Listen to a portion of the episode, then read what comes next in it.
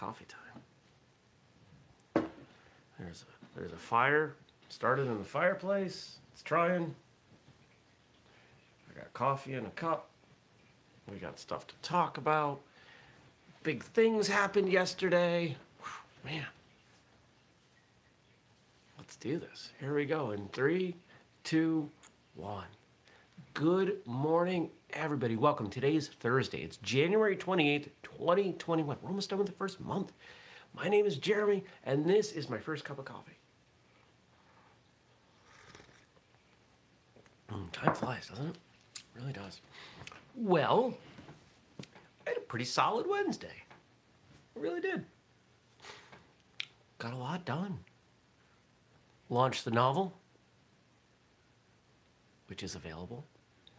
The Kindle version showed up mid afternoon. Got an email overnight saying the paperback version is there, and I was the first person to buy a copy. I already bought my own copy of my own book. It's on the way. Should be here February 1st.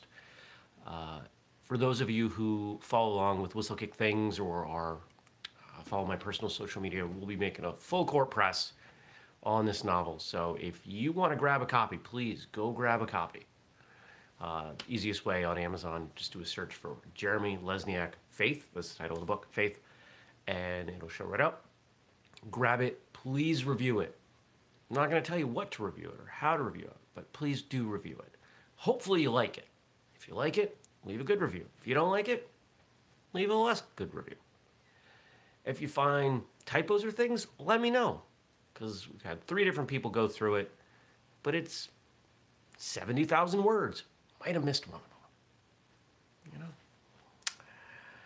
You know? now, you know what else happened yesterday? Had a great call with a couple friends, talked about some martial arts stuff, did some client stuff, talked to some clients, went to the gym, hung out. Honestly, I spent half the time at the gym just hanging out talking to people, and that was great. That's what I needed. Did a little bit of a workout, not much, but it got me out of the house. Oh, I've gotten into a pretty good groove here with keeping a fire going in the stove all day, and it's gonna get cold. Like we've got single digit high temperatures coming, and I think I saw one day it's supposed to be minus eight overnight. Ugh. So keeping the fireplace going, that keeps the house warm, keeps the cat happy, keeps the noise down. I don't have to worry about fans blowing while I'm on podcasts. Um, just kind of being at my desk, working through projects. Like now that the book is is I don't want to say done, but now that it's ready, there are other creative projects that I'm working on Like there's a website that I've alluded to that some of you know about. And as soon as I've got more that I can share, I will share. And then I just kind of chip through the day, and somewhere between three and five, I just I'm done with work. And then I go off and I do other things. I eat, hang out, watch TV, go to the gym. And it's become a little routine, but it's a comfortable routine. I like it. it there's there's enough balance in there that I'm finding I'm pretty happy. So that's pretty cool. now, one of the things I got on my list for tomorrow is working through my garden plan, which is going to be harder this year because I've got the hydroponics taking up a lot of the space that I used to grow plants. So we're going to figure out how to do all this. So it's a lot to do here. A lot of, a lot of plants to grow to get ready for, for outside. But that's on my list because that's coming. I gotta, I got, I gotta, I'm gonna have to order some more lights and some other things. Oh, I think the fire went out. That's a bummer. I didn't build it terribly well. I'm experimenting with fire construction. Experiment with everything. Let's see what happens if we do this. What if we do this? What if we do that? I like trying things out. What is going on today? Well, today's Thursday. Is the episode up yet? Let's see. Let's find out. Oh. Yeah. Yeah, so it's the audio version of uh, the last Whistlekick Live.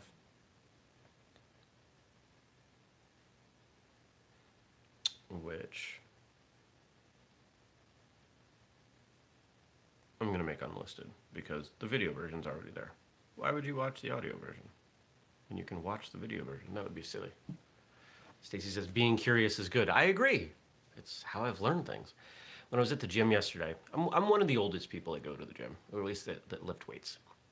Uh, not the oldest, but I'm, I'm one of. Most of the people coming in, they're late teens and 20s. And I had a conversation with a couple guys in their 20s yesterday and just talking about some good stuff and interesting stuff. And at some point, it came up how, how old I am. And, and one, of the, one of these guys, I, I had just met him. I hadn't seen him at the gym before. And he went, Really? I thought you were like 25. Now, granted, I did have a hood up. So my beard might not quite have been as obvious with the white and the, the, the thinning hair. But he was surprised. I took that as quite the compliment.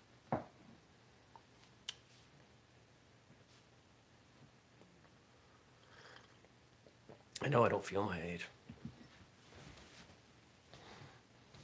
How old would you be if you didn't know how old you were? I would think I was 25, 27. I feel good. I can do all the things I've ever been able to do. In some ways, I'm in better shape, better health, feel better about life. If I continue on this trend, I'm gonna, I don't know, explode from happiness in about 10 years. Sweet. I'll take it.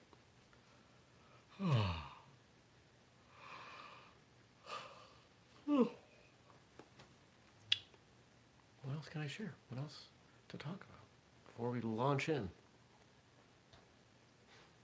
Cold, fire, snow, gym, website, novel.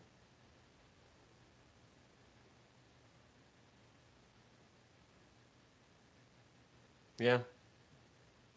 There's there's not a lot of new stuff. I'm not I'm not coming up with anything that's big. So instead of just trying to fill time, let's do this. What's here? Who gave me stuff? Frank gave me stuff. Shout out to Frank. Hope you're well, Frank. In an earlier episode, Jeremy asked for help finding famous Vermonters. I did. Besides Ethan, excuse me, Ethan Allen, there was also Rudyard Kipling, who you may know is the author of The Jungle Book and a number of other things. He moved to Dummerston, Vermont, near Brattleboro, in 1892, which means he wrote most of his works while he was living in Vermont. Um, I did a quick check because I wanted to make sure that I was getting Rudyard Kipling's bio right. Born in India, um, I think Jungle Book was 1894.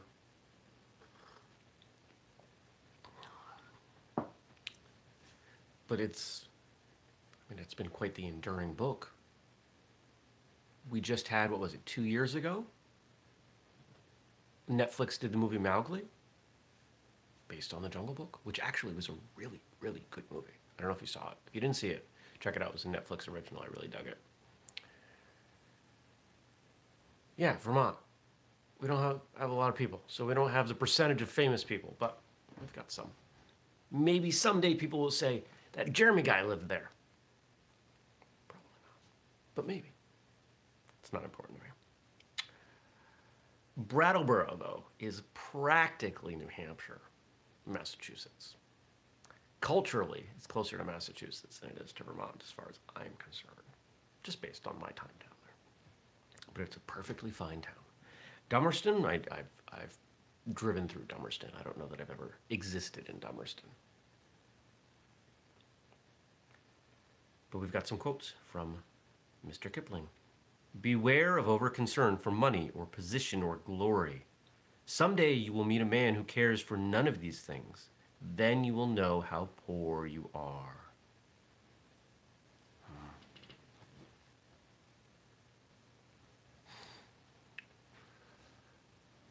As I see it, the only reason those things matter is as either status or as tools to accomplish other things money, status,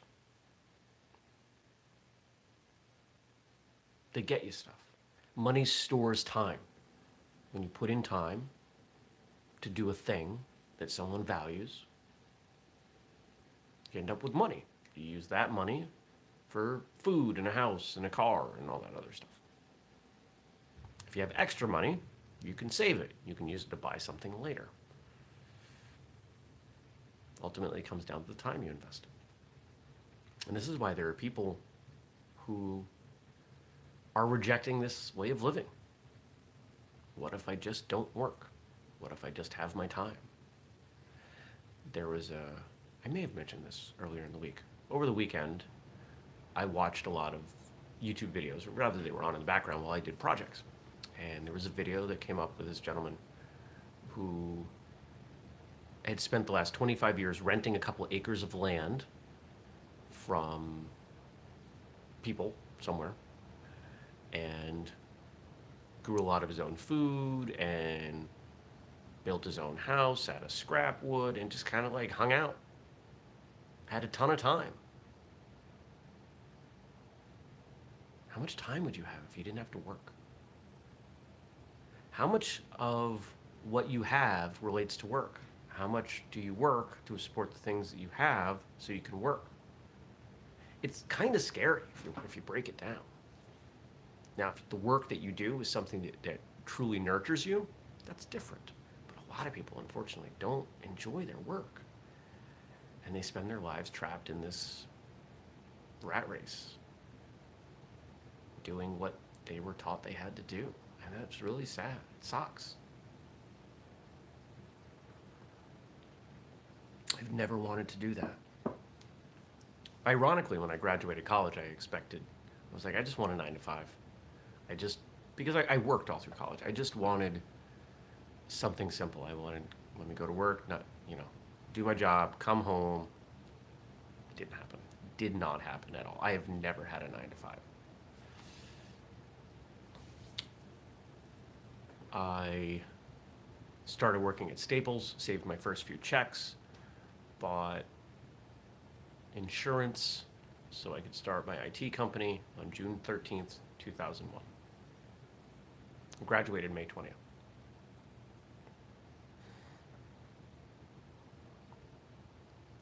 Working retail is not a nine to five. All kinds of crazy hours. And I've followed my own path since then. Honestly, financially, I'd probably be further along without it, but I wouldn't know all these things.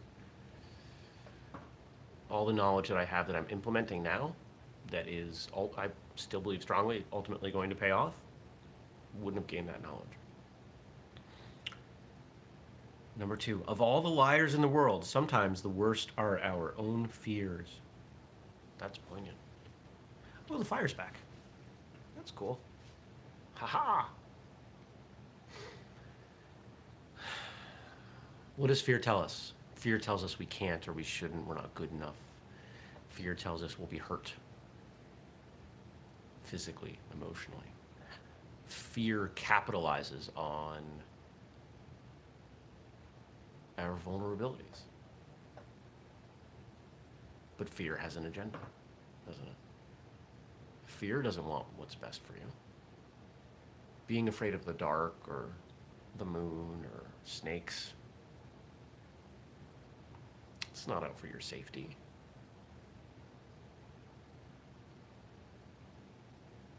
Maybe there's some root in there, but being afraid of the dark in your own house, there's no, there's no logical reason for that. Fear can show us what's important to us. It can help us understand what matters, but when fear takes over, when it becomes crippling, when you don't do what you want to do because of fear. That's when you need to find a way through it. I'm still afraid of things. I'm still afraid of the judgment of others. I'm afraid of not being good enough. Ironically, I'm not afraid of failure. Because I don't fail. I keep going. I keep finding a way. I can tell you a whole bunch of ways to not run a martial arts products company. Oh, you know what else is coming tomorrow. I've got some time carved out. I don't know how much I'll get into them, but updates to the uh, training programs, the strength, speed, fight conditioning programs. If you've been on the fence about buying them, buy them today because when I make those improvements, the price will go up a little bit. That's been the promise from day one. As I improve them, prices will continue to go up. So just be aware of that. If you've already purchased them, you are grandfathered in for life for that program.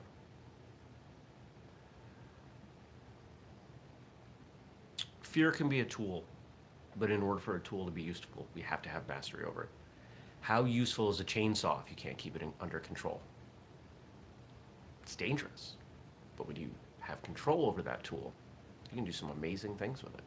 You could build a house with a chainsaw if you really wanted to. Might not be the nicest house, but you could do it.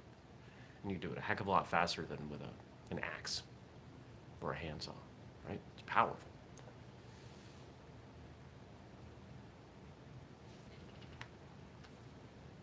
Fear is interesting.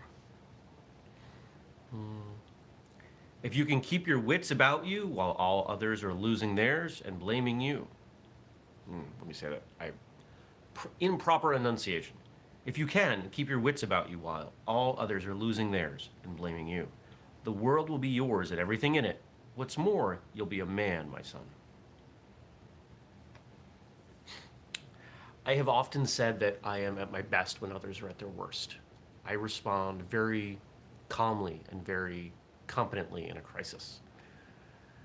And at times, I have invented crisis in my life so I can exist in that state. I don't do that anymore. That was not productive, not healthy. But if the ship's going down, lit, uh, not literally, please, figuratively, if the ship's going down, I'm a pretty good person to call. I tend to see things pretty clearly. I tend to be good at prioritizing in the moment. especially if it's not my butt on the line. If I can remove emotion from it, I'm even better.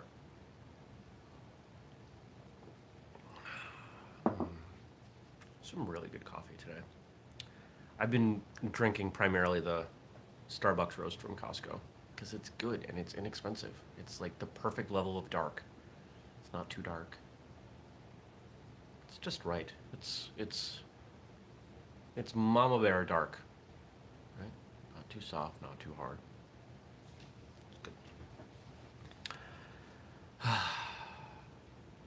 I'm in a good mood this morning. I'm excited. I'm excited for the day. Hope you are too. Last quote. I always prefer to believe the best of everybody. It saves so much trouble.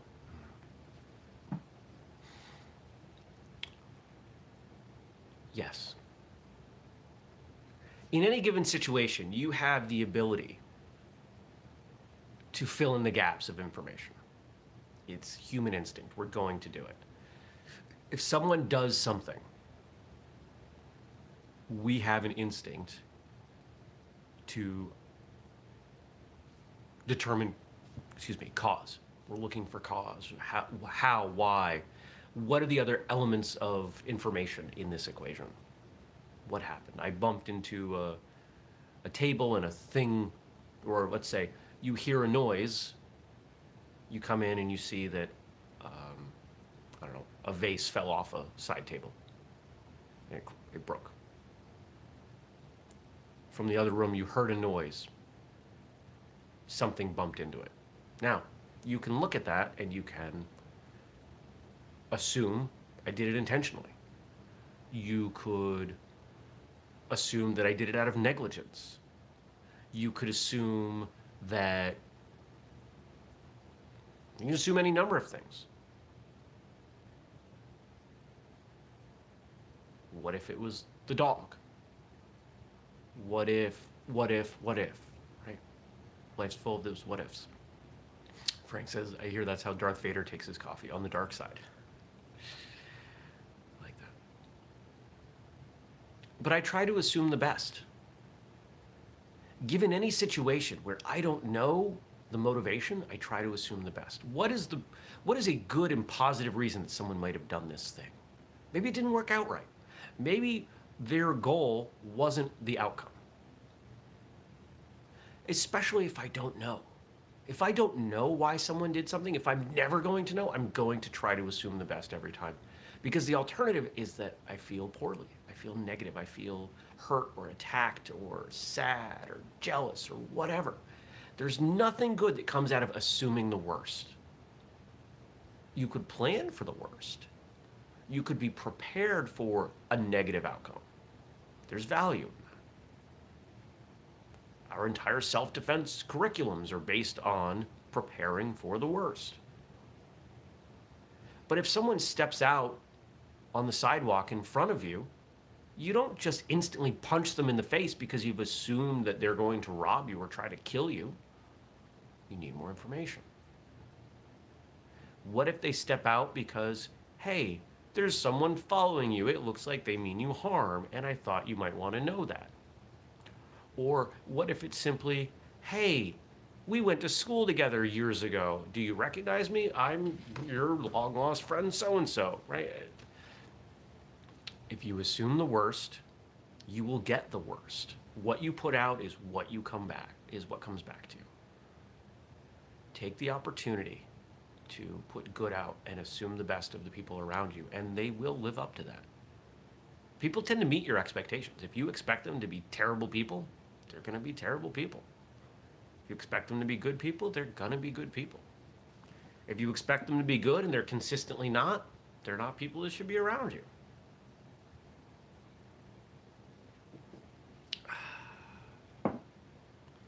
Dark. Dark coffee.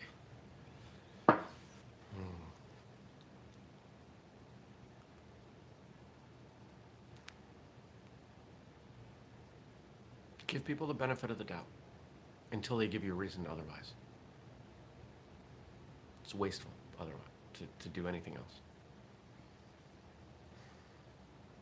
There are people right now, there's, there's someone I'm thinking of who is working on a project for Whistlekick. Actually, a couple of them. They're taking longer than I want. I've got one person I haven't heard from in a week. I wanted to hear from them sooner. Now, what could I assume? I could assume this project is not important, that they've taken my money and run, that I don't know, something else. What am I assuming? They're busy. They've got other projects they're working on. They'll get to mine when they can. Does that make me happy? No. But it's still finding an opportunity to see the best, to hope to have positive expectation. So try to do that. Try to try to give people that benefit of the doubt, including yourself. Treat yourself well. It's critical. I think that's a good place to end. So I hope you have a great day. I hope you get to some good stuff, enjoy some stuff, drink some good coffee, tea, whatever. Maybe you want to go pick up a copy of my novel. Easiest way to find it, search for me, Jeremy Lesniak, and then the title Faith. It's out there. Uh, if you want to support us, that's a good way to do it. I will be making autographed copies available. I got to get that set up today. If you want to help us in other ways, you could buy something at whistlekick.com, use code FIRSTCUP15. You could leave a comment on this show after it ends. Drop something in the comments. I'll talk about it tomorrow. Tomorrow's Friday. If you're new, subscribe and turn on notifications because we do it every weekday at 6:30 a.m. U.S. Eastern Time. But yes, you can catch it later in audio form in your podcast player. Hit that thumbs up button if you can, if you see it. I think that's it. Thanks for watching or listening. Thanks for all your support. I'm going to go drink more coffee. Have a great day, everybody. Take care. Peace.